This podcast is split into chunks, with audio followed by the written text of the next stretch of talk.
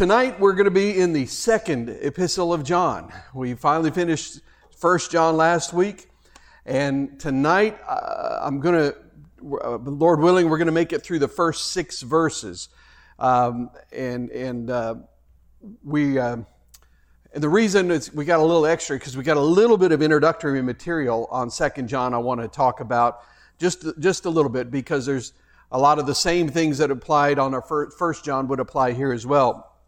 But uh, John's second epistle can be almost called a mini version of First John. Uh, it, all the same major themes appear in Second John that one reads in First John.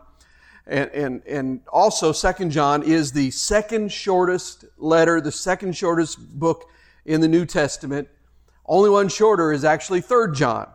And uh, Second John only has 245 words in the original Greek. I don't know how many it has in the English translation, but in the original Greek, it only has 245 words. Now, unlike First John, if you remember when we started First John, one of the things that was different about it than a lot of epistles is that it didn't start with the normal introduction where it says, you know, like Paul would say, Paul to the church in Galatia, and he'd give this greeting. Well, First John didn't have that, but Second John is written according to the form of a standard uh, Greco-Roman letter.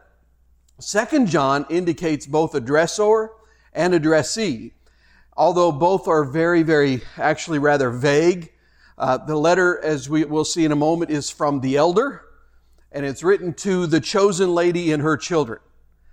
So now, now the elder was evidently enough to identify the author to the original readers and the, the tone of the letter suggests authority in keeping with spiritual leadership.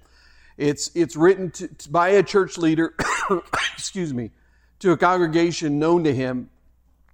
And when we talk about the authorship of it, we're not going to go into a lot of detail here because it's similar to First John.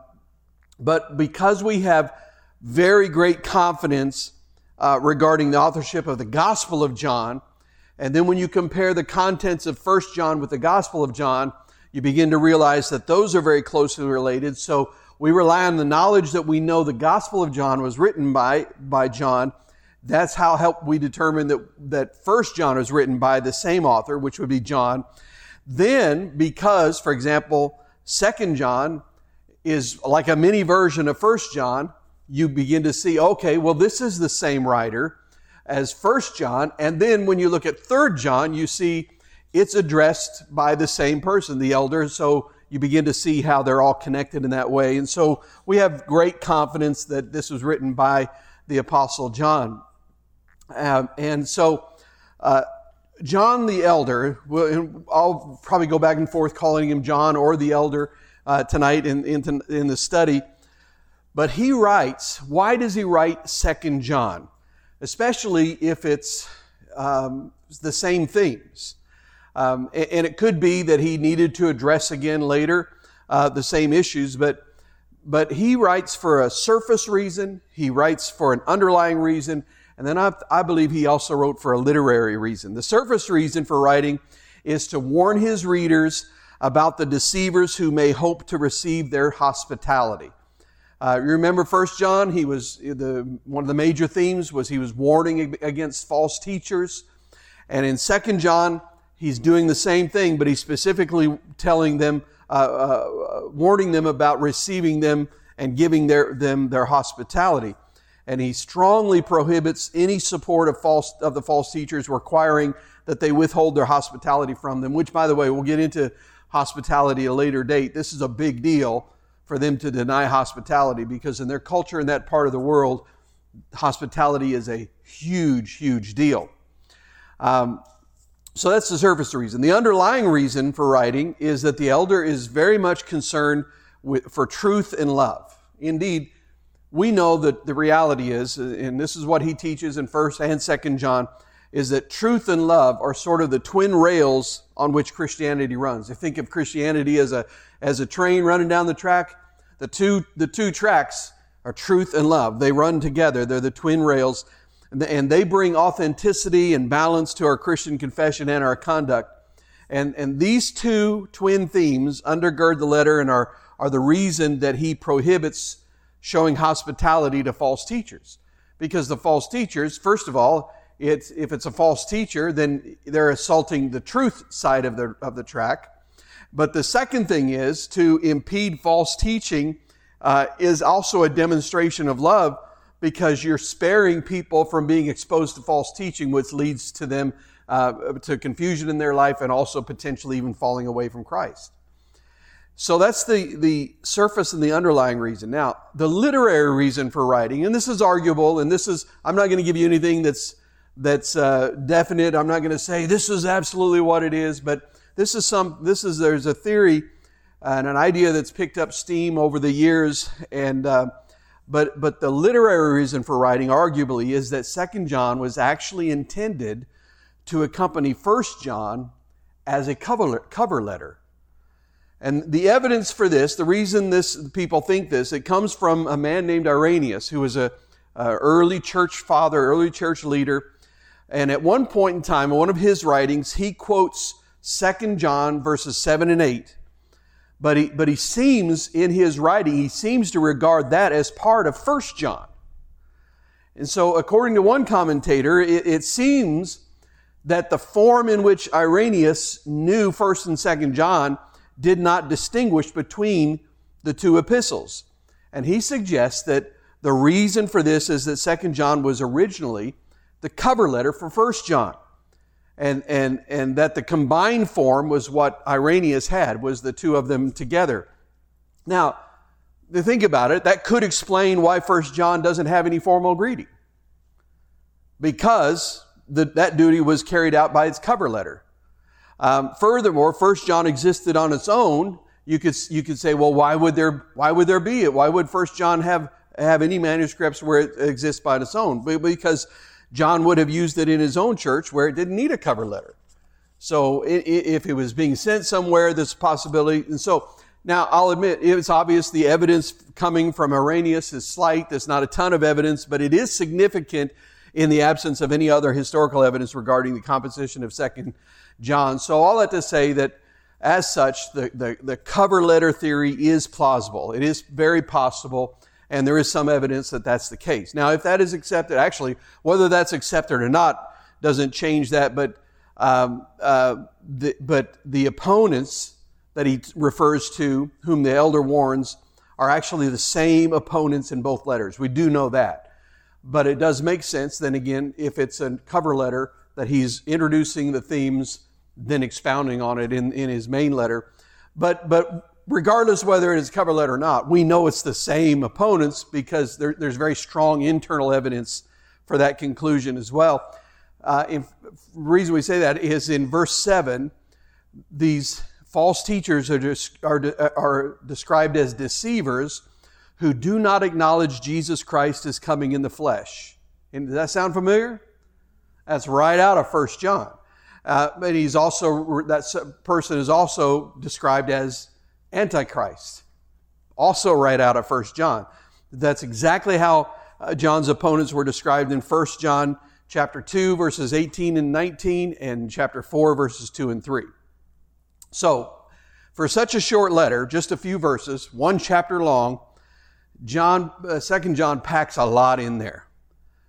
And so the twin themes of love and truth dominate its theological context, uh, content, and while in, instructions regarding false teachers occupy most of the second half of the letter. So let's get into the verse by verse, and hopefully we'll make it through uh, the six verses. But I wanted to give you that little bit of background information before we started. Second John, verse 1. The elder to the chosen lady and her children, whom I love in the truth, and not I only, but also all who know the truth, because of the truth which lives in us and will be with us forever. So, in this informal letter, John, uh, he, he didn't stand on his authority as an apostle, but he spoke of himself as an elder, as someone who watched over the believers with loving concern for their spiritual well being. Now, he could have stood on his authority. I mean, he, he had been one of Jesus' 12 disciples, one of the original 12. And in fact, he probably at this time was, was more, more than likely was the only remaining li- living member of, of the 12 disciples. Um, and, and we also know that he's, he wrote the Gospel of John. He wrote three letters in the New Testament, and then he wrote the book of Revelation. So he had a lot of authority from which he could speak, but instead of relying on his authority as apostle, he actually spoke of himself as an elder, which is a much warmer greeting, a much more personal reading, personable reading, uh, greeting, excuse me. Um, and, and obviously, now, also, I mean, you can't discount the fact that it also may have reflected John's age because he, he must have been a, a, an old man when he wrote this, uh, this epistle. This was written somewhere in the 90s, probably, uh, uh, and, and so he, he was probably an old man. But obviously, whatever, whatever the case, the readers recognized who the author was just from the title, The Elder. They knew who he was. And he writes to the chosen lady and her children. Now, this is where we're going to start digging in just a little bit because we have to ask ourselves the question who is this chosen lady? Or some versions will say the elect lady. Same, same idea, same Greek word. Uh, and there are two major options that you can choose from. I'm going to give you both of them, and I'm going to tell you which one I lean toward, which one I believe, and you can make your own choice because this is not critical for uh, understanding the gospel, but it's just a, it's just something that's not perfectly clear. The first option is that this lady is an unidentified individual who apparently has children, uh, whether literal or figurative. We don't know. But, but those children are also known to the elder. And then, second option is that the lady is a local congregation, and her children are the believers who gather in that, that church, gather under her wings, as it were. Now, this matter um, is a, it, it was actually even controversial back in the early church with with some viewing the chosen lady as a church and others viewing it uh, uh, uh, viewing her as a particular individual. But it's difficult for us to know because you know, like for us, for example, see, there's some some uh, commentators that think that maybe uh, the the word the Greek word uh, I believe it's electe. they that they believe that was the name of a Babylonian woman that they that was used to represent the elect, and others say that when he uses the word Kyrios, that it's actually a transliteration and it could be a, a different name um, and it could be a proper name. But the problem is there's no, there's no, uh, in the Greek grammar, there's nothing that would indicate it's a proper name. But we can't be completely sure. And part of that is like here in English, what, we, what do you do? When you write a proper name, what do you do when you write it out? You capitalize the first letter, right? Well, the problem is in ancient Greek, all words are written in capital letters. They didn't have small letters. They just all had the same. Therefore, you can't tell from the printed page if chosen lady refers to a specific woman or a specific name or, or, or not. Now, in favor of an actual individual is the fact that the elder addresses her as, as, as, as though a person no less than six times. And, and, and if, if then the chosen lady is not an individual, he certainly then is very diligent in working the metaphor thoroughly throughout the letter. Also in favor of this reading is the fact that nowhere, nowhere else in apostolic literature is a congregation personified, let alone personified as a specific gender. Now, in favor of the lady being a congregation is that while personified, there are absolutely no specific details about this person in the letter offered as to her identity. She remains very, remains very vague, uh, uh, personal, but nondescript. And moreover, the elder sends greetings from the children of your chosen sister, which also sounds like another congregation. So, tradition and the most recent scholarship tends to favor congregation, which is well supported by the text. I think, I think it's supported because not only does the tone of the letter imply a wider audience, because some of the things that he's saying seems to be apply more widely to a group of people than it does to just one, one woman, uh, but also the letter itself, from time to time, lapses into the plural at many different points. Uh, additionally, I think, I think also leaning to help you lean that way is that the New Testament, while there are no apostolic writings referring to a church personified, there are many times where you see that the New Testament thinks of the church with feminine metaphors. For example, the church is known as what? the bride of Christ. And, and, and then also, when you talk about the elect, eh, the Bible, the New Testament calls Christians the chosen or the elect. So, for these reasons, I believe that we should view 2 John as a personal note written by John to a particular congregation, not to a specific person. Uh, and the congregation is affectionately described as her children. Now, I will say this also, think about this. Um, they were not, you know, they were not living in the safest of times, and you didn't know how. I mean, we know you read the book of Acts and you see how at times Paul was punished, he was thrown in prison, he was beaten, all these different things. So, a veiled allusion like this to a church uh, may have been even a device for shielding the identity of the community from any adverse action that public officials which oppose Christianity might impose. Because if the letter fell into unfriendly hands, it would just seem to be nothing more than a private message to a friend. So there's good reason for that. So, in verse 4, the, the corporate love of all believers, uh, no, not verse 4, verse 1. Uh, we haven't got there yet. verse 1 the corporate love of all believers for one another comes through in John's word. He says, Whom I love in the truth, and not I only, but also all who know the truth. So, we are already beginning to see a, com, a, uh, a, um, um, a connection between love and truth here. Believers love one another, not because of common attraction or not because we're totally uh, compatible, but believers love one another because of the common truth they believe and share. That's what brings us to love one another. And we're also going to see um, John, uh, in a few moments, is going to apply this circular reasoning to that, that we'll see how love and obedience and love and truth are very, very closely related. Um, and, and, when he uses the phrase, he said, this, the truth which lives in us and will be with us forever. One of the things that's interesting there is that sort of personifies the truth.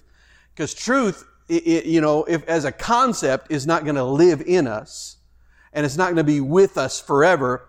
So it, it's personified. So you begin to see that truth here is more than just a concept out there of knowledge that we can have. And while there is an array of meanings for truth in all of John's writings, here, here it most, signif- most likely signifies what is ultimately real. And in the end, this means God Himself as He has been revealed in Jesus. God gave the truth to people in Jesus Christ, who is the full expression and embodiment of truth. Thus, because Jesus dwells in us, then truth dwells in believers because Christ dwells in them as the Spirit of truth. Truth, therefore, is included, um, excuse me, truth, therefore, included, but means more than just simple concepts or precepts or orthodox teachings. So it's more than just a body of truth. It's more than that. It's that Jesus is the truth. And that what he said? Jesus himself said, I am the way, the what? The truth and the life.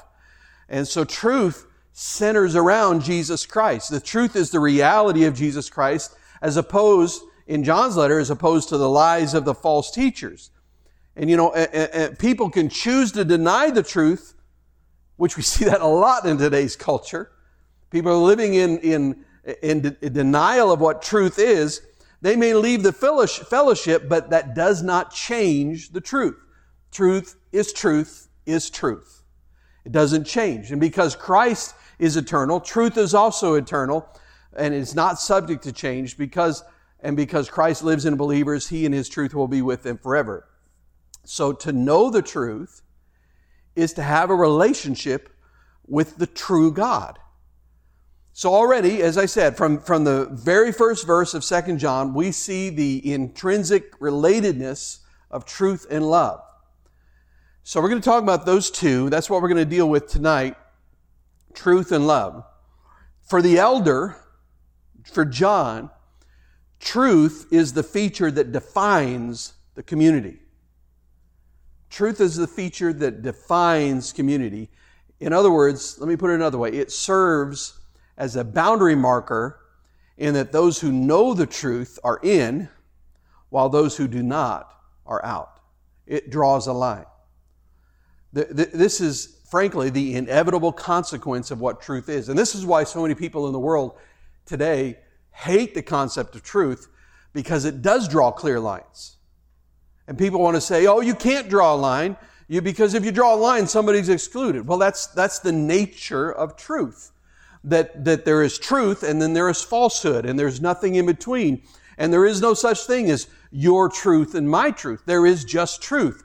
And if you say, well, this is my truth, well, if it falls under the category of actual truth, then it is truth. But it, but even if it, but if it doesn't, you can say this is my truth all you want, but it's still false. Because there, there, there's either true or, there, or there's false. There's nothing in between. And so, if the truth is true relational knowledge of God through the revelation of Jesus, then, then it must be such a boundary marker. In other words, uh, to say that truth and Jesus is the truth and knowledge of God is the truth, it, it's a feature that defines the community. What that means is, if I know Jesus, I'm in the family of God. If I don't, I'm not in that community. Doesn't matter if I attend church, right? It's about knowing Jesus. Because, you know, it's like the old saying goes, you, you've probably heard it a, a dozen times or more. Going to church doesn't make you a Christian any more than walking to, into a garage makes you a car. Being in a building doesn't make you a follower of Christ. That's what a Christian is. And so, uh, knowing God in Christ is, is what makes one a member of God's family, and that's what sets believers apart from the world. That's what makes us different. Um, and it's not in the sense of exclusion where we're like exclusive and we're like, oh, we're in. You bunch of losers, you're out. That's not what it means. It's just saying that's where the line is. That's the, the line of truth. Um, Rudyard, Rudyard, Kipling wrote a, a, poem called We and They. Anybody ever heard of that poem? Um, he, he writes this in the first stanza. He writes, Father and mother and me, sister and auntie say, all the people like us are we, and everyone else is they. And it's, a, it's actually a very insightful poem, has five stanzas in, in all, but explores the we and the they group dynamics of life. And here in the first stanza, the focus is on the family. The family, uh, it, while it's in a larger, wider society, it, it, it calls uh, they, while, uh, you know, it, while us and the family are we. So it's two different groups. The point is not about exclusion of others, but the stanza simply acknowledges the fact that family is defined uh, by its belonging to this particular cultural demographic. For the elder, for John, truth is the factor that makes believers we, while others are they. Truth functions as the, as the bond of believers' fellowship. That's what what binds us together in love. But also, one of the other things truth does, and this is why John deals with it, it also keeps out false teachers. If I know truth, I'm not susceptible, susceptible to false teaching. Uh, you know, in contrast to so many in our culture that dogmatically deny truth or absurdly define it according to personal preference, and they say, well, if you if you feel this way, that's truth. No, no, because our feelings lie to us all the time. Has anybody ever felt something? You had a feeling, you were afraid of something, and you found out later there was nothing to be afraid of. Your feelings are lying to you, weren't they? And so it has nothing to do with that. And, and I always, I'd always kind of chuckle when I hear somebody say, well, there's no such thing as absolute truth. Because when they say that, they are stating an absolute truth. If I say there's no absolute truth, I always, if, if somebody says that, I always want to say, okay, is that absolutely true? And, and, it's, it, and if there is no absolute truth, you can't make that statement. It makes, it makes no sense. It's completely indefensible. So, but, but John declared here the existence of an absolute, and that absolute is Jesus. God's the ultimate standard by which all else can be judged. God is true. His words and His ways are true, and whatever or whoever contradicts or opposes him is false, deceptive, and, and dangerous. And, and we need to understand this, that truth is, is so important to our to to Christianity that the twin rails have to both be there. We churches tend to get out of balance one way or the other. Uh, it's it's important for a church to strive to to to live with both of these. But what happens is you have some churches that emphasize truth and they leave out the love. And you, you don't get very far with that because then you become very judgmental. Because you start telling people, you're a bunch of rotten sinners. Well, it's true. But there's no love there to explain them the gospel. Or the other people go the other, other direction and they want to say, oh, we just have to love everybody. We should love people. And so they say, let's love, love, love, but then they never tell them the truth, which means they don't really love them. So uh, we need to understand the world in which we live and the, the attack that there is on even just simply the concept of truth, um, and that truth can be known, that truth can be absolute. And we need to engage that in the difficult battle uh, uh, for, and the critical battle for, for truth. Uh, to, to, paraphrase a familiar saying, and this is not the saying, but this is my paraphrase all that is required for deception to triumph is for people of the truth to do nothing. J- John wrote his second letter to warn believers against false believers, and little has changed in 2,000 years. False believers, excuse me, false teachers still exist, and they still attempt to confuse and deceive the people of God. And this letter uh, should serve as a wake up call to believers to be alert, to be careful, and to make sure we are solidly grounded in the Word. Truth is our defense against false teaching. When you know the truth, the Holy Spirit can bring it to your mind. And, and, and even if something, because false teachers are, can be very deceptive and make it sound very appealing. But when you know the truth, the Holy Spirit brings something in your mind and the red flags start going up. And when those red, flag, red flags start going up, that's when you need to walk away from it and be like the Bereans and go get the scripture and examine it to see if what they said is so. So, uh, don't be afraid to speak the truth in love, uh, but make sure you do both. Make sure you don't just speak the truth. Make sure you don't just love, but you speak the truth in love. Uh, and, and listen, you need to understand when you do that, some people will reject the truth. And more painfully, for you personally, some people will reject you.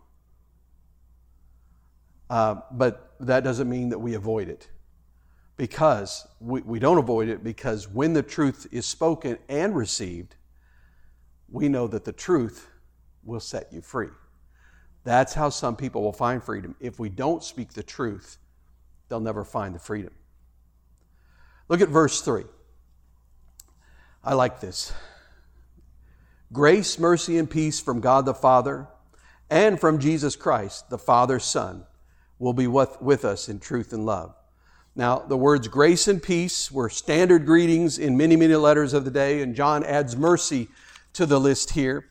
And, and, and grace, let's talk about these things. Grace is God doing for us what we do not deserve. That's unmerited favor, that's divine kindness.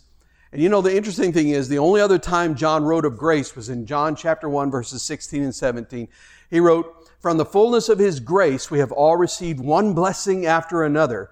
For the law was given through Moses, grace and truth came through Jesus Christ. And the, the Greek text of, of John 1.16, when he says one bless, blessing after another, it actually indicates that God gives grace to believers as a continual supply. In other words, just as one measure of grace is used up, another one replaces it. That is a never ending situation. The same is true for mercy and peace. Then, then mercy, sometimes we use mercy and grace interchangeably, but they're, they're related, but they're not the same. Remember, grace is God doing for us what we do not deserve. That's Jesus dying on the cross when I deserve to die on the cross. Mercy is God not doing to us what we do deserve. So I deserve judgment. When God does not give me judgment, that is His mercy.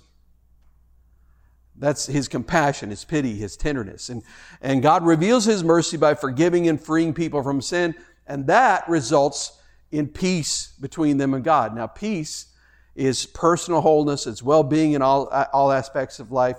It really, the word refers to a being put at one. Something that was divided is put back together. So, peace refers to the peace that Christ made between sinners and God through his death on the cross. We know scripture says that Christ died for us while we were still enemies of God.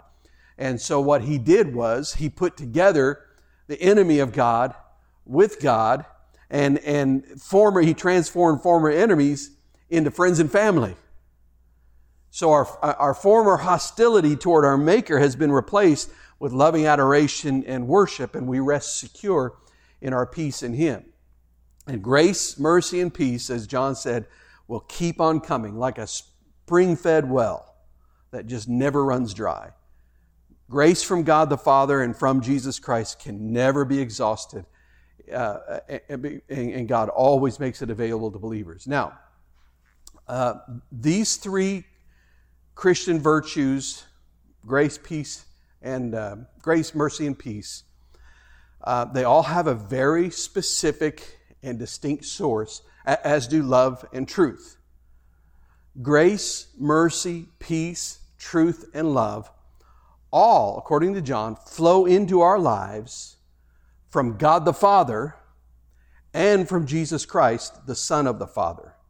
Now you can compare that to 1 John 1 3, because there again he talks about, about what we receive. We have fellowship with the Father and with Jesus the Son. Uh, and, and the repetition there of the preposition from, where he said from God the Father and from Jesus Christ, it makes it very clear that he's talking about two different persons. There's no other way grammatically that you can read that verse, you can, you, that you can translate that verse other than for it to say from God the Father, it was one person, from Jesus Christ is a second person, and then he adds for good measure, the Son of the Father. So, you know, we were talking before service, you know, there's, there's some uh, uh, that, that teach and they, they say that there is no Trinity and it's this oneness doctrine. And, and uh, uh, verses like this absolutely prove that, that they are wrong because you cannot, you cannot say these are the same person. You cannot say Jesus is the Father and Jesus is the Son, the Son of the Father. That'd be saying Jesus is the Father and He is His own Son as well. You just can't, it just doesn't work. It, you cannot make it mean that. Uh, the, the, so that the fact that he puts that from in front of both of them is in the Greek absolutely separates the two. And what it does is it conveys the idea of equality of position while, mis- while maintaining distinction in person. So the Father and Son are equally and fully God, yet there is a true and genuine distinction in the, in the pers- in person. Uh, and to make this clear, God is identified as Father twice in that same verse. In, in terms of the inner relationship within the Godhead, Jesus Christ is God, but He's also God the Father's Son. So we see the, the Trinity in this verse or at least two members of the Trinity in this verse.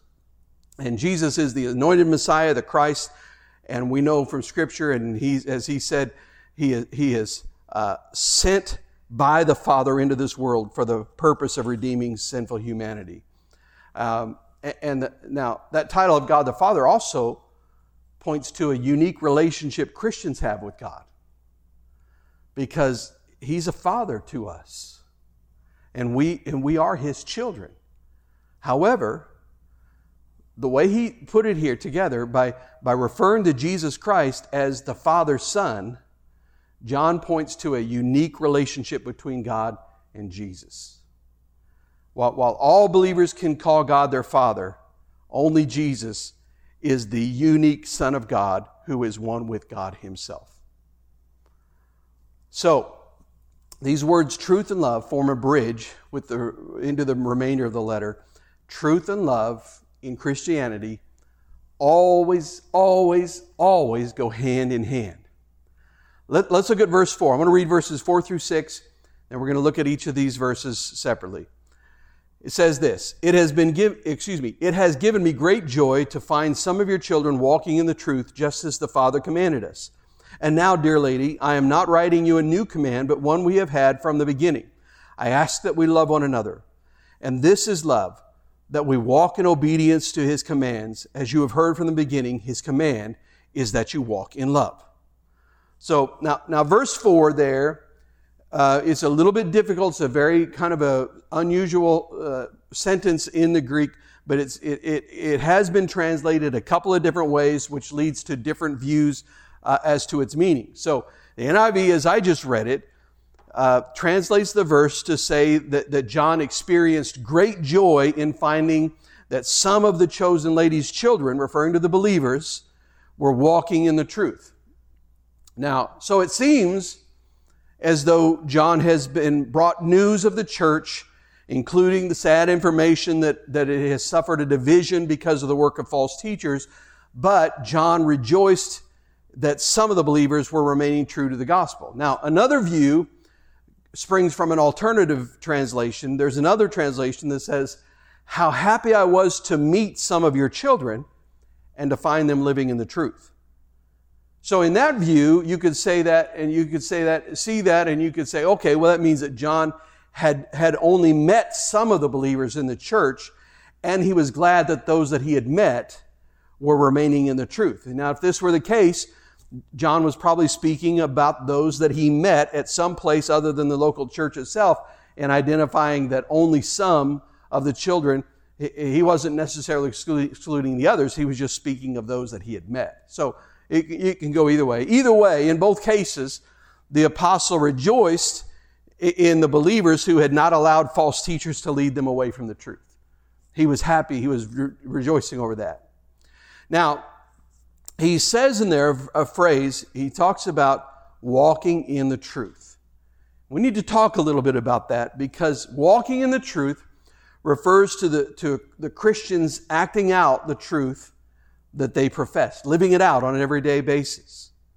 Vance Havner, I don't know if anybody ever heard of Vance Havner, but he was a, a wonderful North Carolina uh, evangelist and preacher, and he was full of, he was just a reservoir of wit and wisdom. But he, often said this this is one of his sayings. He said, What we live is what we really believe. Everything else is just so much religious talk. I want to say wow and ouch sometimes at the same time because he's saying, listen, you can say whatever you want to say you believe, but what you, what you actually live out is what you really do believe. So the idea is walking in the truth is that truth is not simply knowledge to be understood, but it must be walked, it must be lived. The truth is to be pursued as a way of life, not just as information to fill your mind with the, the commandment to live in the truth came from the Father through the Son to the disciples who passed it on to the believers. As John had explained in another letter in 1 John actually, 323, and this is the command, to believe in the name of his Son, Jesus Christ, and to love one another as he commanded us.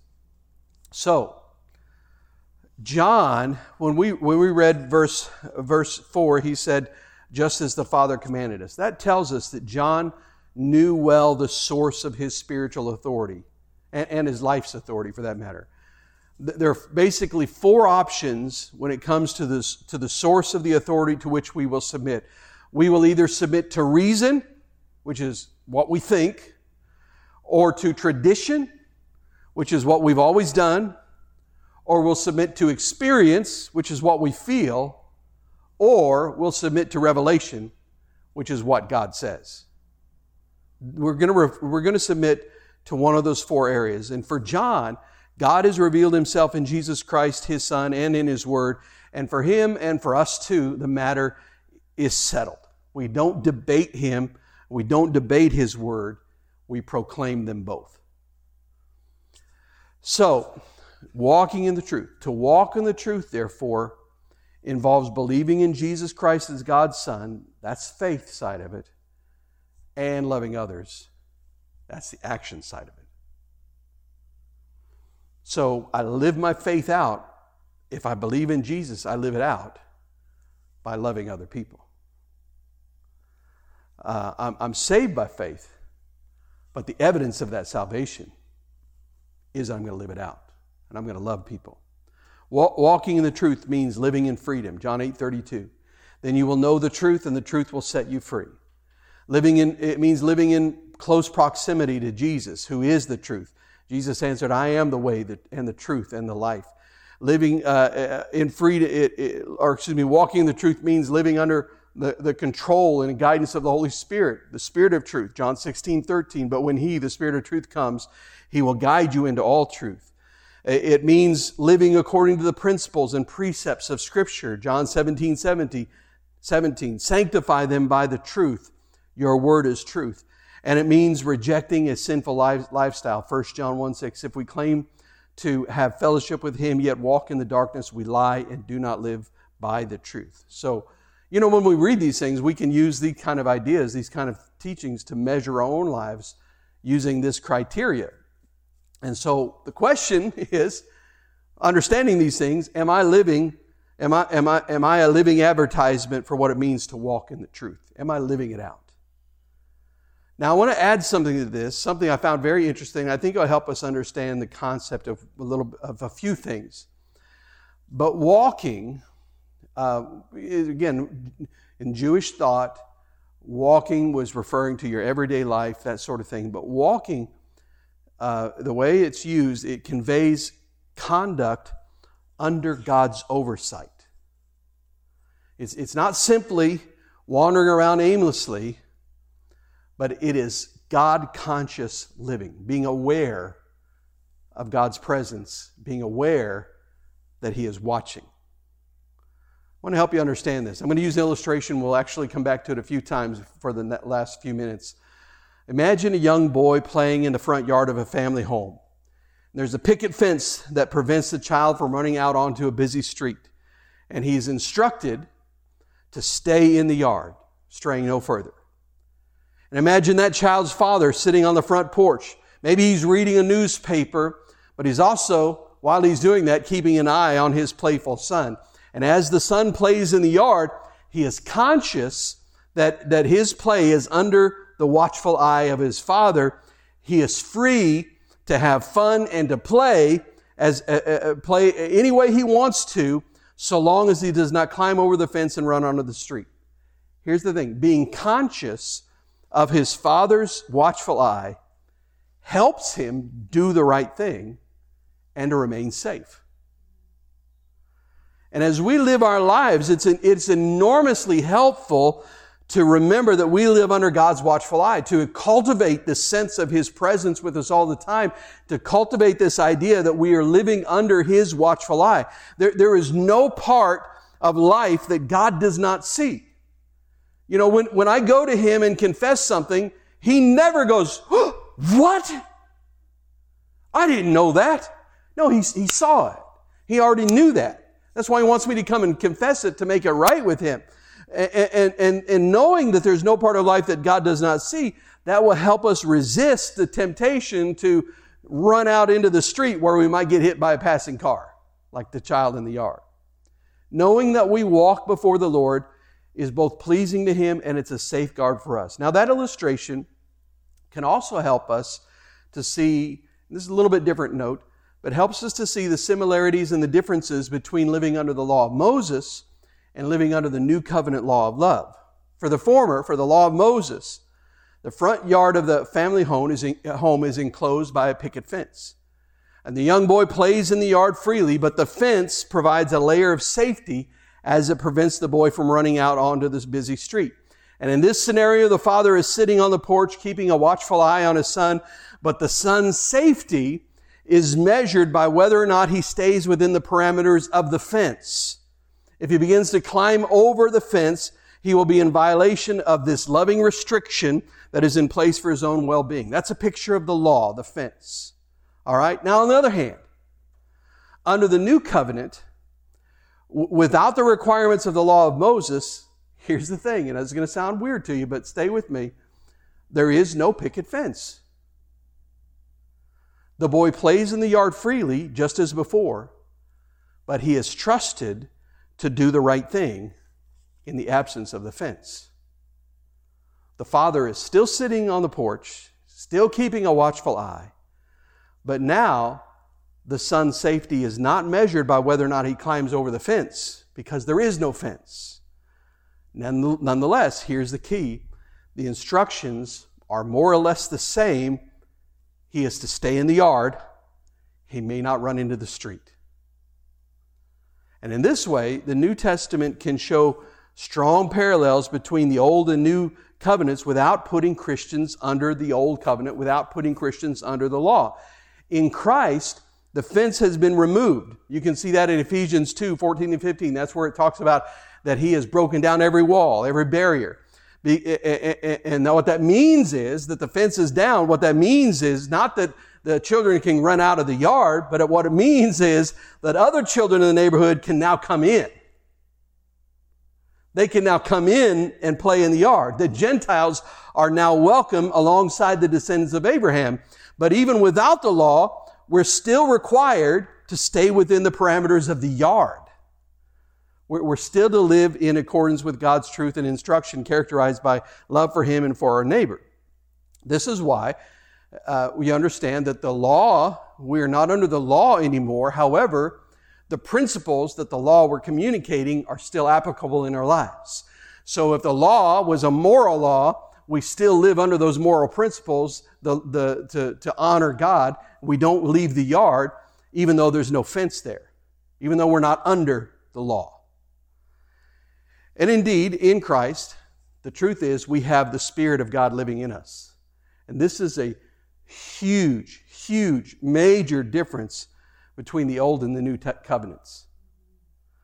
The Spirit teaches and enables us to play within the yard. While a fence is an external boundary marker, that's what the law was. The Spirit is internal. He lives in us, teaching us, directing us, empowering us. It's, it's as though that the young boy playing in the yard has maybe grown up a little bit. Perhaps now he's a teenager. And, and he, does not, he doesn't need a fence to keep him safe. He knows the dangers of the street and is able to avoid them without external restrictions. That, that really is, in effect, Paul's argument in Galatians 3, verses 23 through 25. Listen to what Paul said, and I think you'll see what I'm talking about. Before the way of faith in Christ was available to us, we were placed under guard by the law. We were kept in protective custody, so to speak, until the way of faith was revealed. Let me put it another way. The law was our guardian until Christ came. It protected us until we could be made right with God through faith. And now that the way of faith has come, we no longer need the law as our guardian. The law was a guardian. You know another way to say it? The law was a babysitter until Christ came. And now we no longer need a babysitter. However, just because the babysitter is now gone, it does not mean that believers can just do whatever we want. On the contrary, what it means is now I can't blame it on the law or the outer, uh, the exterior, what it means is that now it is our responsibility to discern what, what it means to live God's way in the world. It's what God's doing inside of me. It's about a change in my heart, not just controlling my actions. We're to walk in the truth as we learn it from God Himself. We walk in the truth by consciously living in accordance with God's instruction, knowing that we do so before His watchful eye. The, the truth sets parameters by which we may live. It teaches us what is good. It warns us of the dangers that must be avoided. The truth instructs us to live in a way that is consistent with God's nature and character, and it teaches us to reject false truths about Him and identify the idolatries of the world. All right, let's look at verse 5, and uh, we're going to talk about love. I'm going to try to hurry and get this done tonight. Verse 5. And now, dear lady, I am not writing you a new command, but one we have had from the beginning. I ask that we love one another. Now, what, what John was urging was not a new commandment, uh, as though he had received some new revelation, because that was actually what the false teachers were claiming. They were saying, We have this new revelation, we have this new knowledge. And John is saying, No, no, I'm not giving you anything new. I'm going to take you back to the, to the old commandment, the thing that you heard from the very beginning the thing that you heard me teach from the day you first believed. And, and what he, what he asked was a commandment that the believers had had from the beginning. I also like the way that he says, at the end of it, he says, I ask that we love one another. He includes himself in the whole thing, which I always love that. The, the, the Christians had been taught this, uh, this commandment from the, from the time that they first heard the gospel preached, and that commandment is this let us love one another. The statement that, that Christians should love one another is a recurrent theme in the New Testament. Love, love for one's neighbor is not a new command, it's an old command, in fact. It first appears in the third book of Moses, it appears in Leviticus. It's the first time you see the command. Uh, but knowing the command is there is not enough. Those who claim to love God and believe in His Son have to put their faith into practice. And how do they do that? They put their faith into practice by loving. then, now, rather than stopping simply at saying love one another, next, John uh, gives further definition to the love command. He writes this in verse 6. And this is love. He says, I ask that we love one another. Then in verse 6, and this is love. So he's going to define, he's going to make it clear that we walk in obedience to his commands. As you have heard from the beginning, his command is that you walk in love. So lest anyone wonder what John meant by the word love, he explains it very clearly. Love does not, by his definition, does not focus on emotions or feelings. Instead, love means doing what God has commanded. Now that doesn't tend to register with us as love, but, but I'm going to say, make a statement and I'm going to explain it. Love is expressed in obedience, and obedience fulfills the command to love. The, the, the test of love is obedience to God's commands, and the test of obedience is whether one walks in love. It's circular. It's all working together. And the argument is intentionally circular. Believers are to love one another. Love is described as walking according to God's command, and God's command is that we love one another. You see how what he's saying here? He's saying truth and, and love are inseparable. Because you can't walk in truth and obey his commands without obeying the command to love one another. It, it's clear that walking the truth will lead to walking in love because God's command is that we love one another. If walking in the truth sets helpful parameters for living before God, then walking in love is what characterizes that type of living. Let's go back to our illustration. It's one thing to stay off the street while playing in the front yard.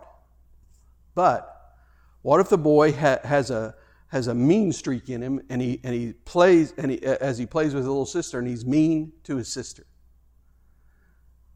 He might be safe from the oncoming, oncoming traffic, but he's still not doing the right thing. The, the watchful father will see him, will talk to him, will encourage him to be kind to his sister because that's how we treat other members of the family. The son knows his father loves him, but he also knows that his father loves his sister. Therefore, to be a good son and brother, he needs to love as, as the neighbors see the, the children playing in the yard, they, the, the, the, the way they treat each other will become known to the neighborhood. It, it's one thing for children to remain safe, staying within the parameters of the yard, but, but it's another thing to play well together. And every parent here knows exactly that that's the truth, right? Uh, if children, if the children constantly, constantly bicker and fight with each other, how does that reflect on the household? The family will become known as good rule keepers but not very nice. Unfortunately, that's where a lot of churches are in today's culture. They'll be known that way. They don't even treat their own family members well. How will they treat others? Yet, yet more importantly, what does the behavior of the children say about the nature of the father? Sure, kids will be kids, and even with the most gracious, loving parents, kids can, frankly, sometimes they can still be punks, right? You know, that's just the way it is. But constantly harsh and unloving relationships between siblings is a whole different thing. Perhaps love is not being modeled there. You know, maybe they have not received parental love themselves. Perhaps their parents are mean spirited too. Why are they like this? On the other hand, children who play together with love and respect and fidelity will make their household stand out like lights in the neighborhood. The, the unmistakable character of love reflects well on the children's father. And it says a lot about the nature of the family. It, it, it, will be, it'll be one of those families that other kids just love to hang around, especially those kids who lack, loves, lack love in their own homes. The loving family will be all the more impressive, though, when they extend their love to other kids, where playing in the yard is, is a joy for all, and no one is rejected. See, this is the picture of walking in love. What we have to understand is that without walking in love, as Christians, without walking in love, we risk becoming Pharisees. That's the truth. Pharisees were constantly concerned about righteousness, but they also frequently failed in love. Without walking in love, we'll be seen as bickering siblings, reflect, we'll be reflecting poorly on our Father in heaven. And, uh, but by contrast, Jesus lived perf- in perfect righteousness, right? But he did not fail to show compassion to those around him. He, Jesus, held truth and love together in perfect harmony.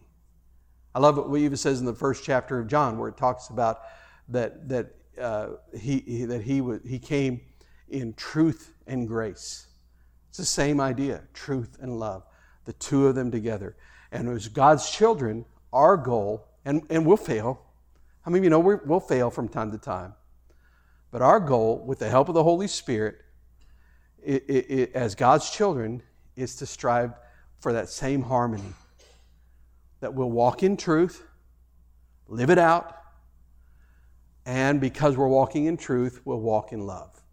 And the two will be working together. This should be our calling card as a believer. You know, I read that and I, I think surely John was remembering the upper room teaching of Jesus when Jesus said that love was the primary way the world would recognize his disciples. He said, By this will all men know you're my disciples. By what? That, that you have love one for another. Also, think about the context there. Uh, it, it's in that same window of time that Jesus washed the feet of the disciples. And, and you say, well, that's really something. But you got to remember, he also washed the feet of Judas, knowing he was going to betray him. See, it's easy to be a nice person and to maintain the trappings of spirituality, but loving unlovable people, loving people who stab us in the back, that takes supernatural help.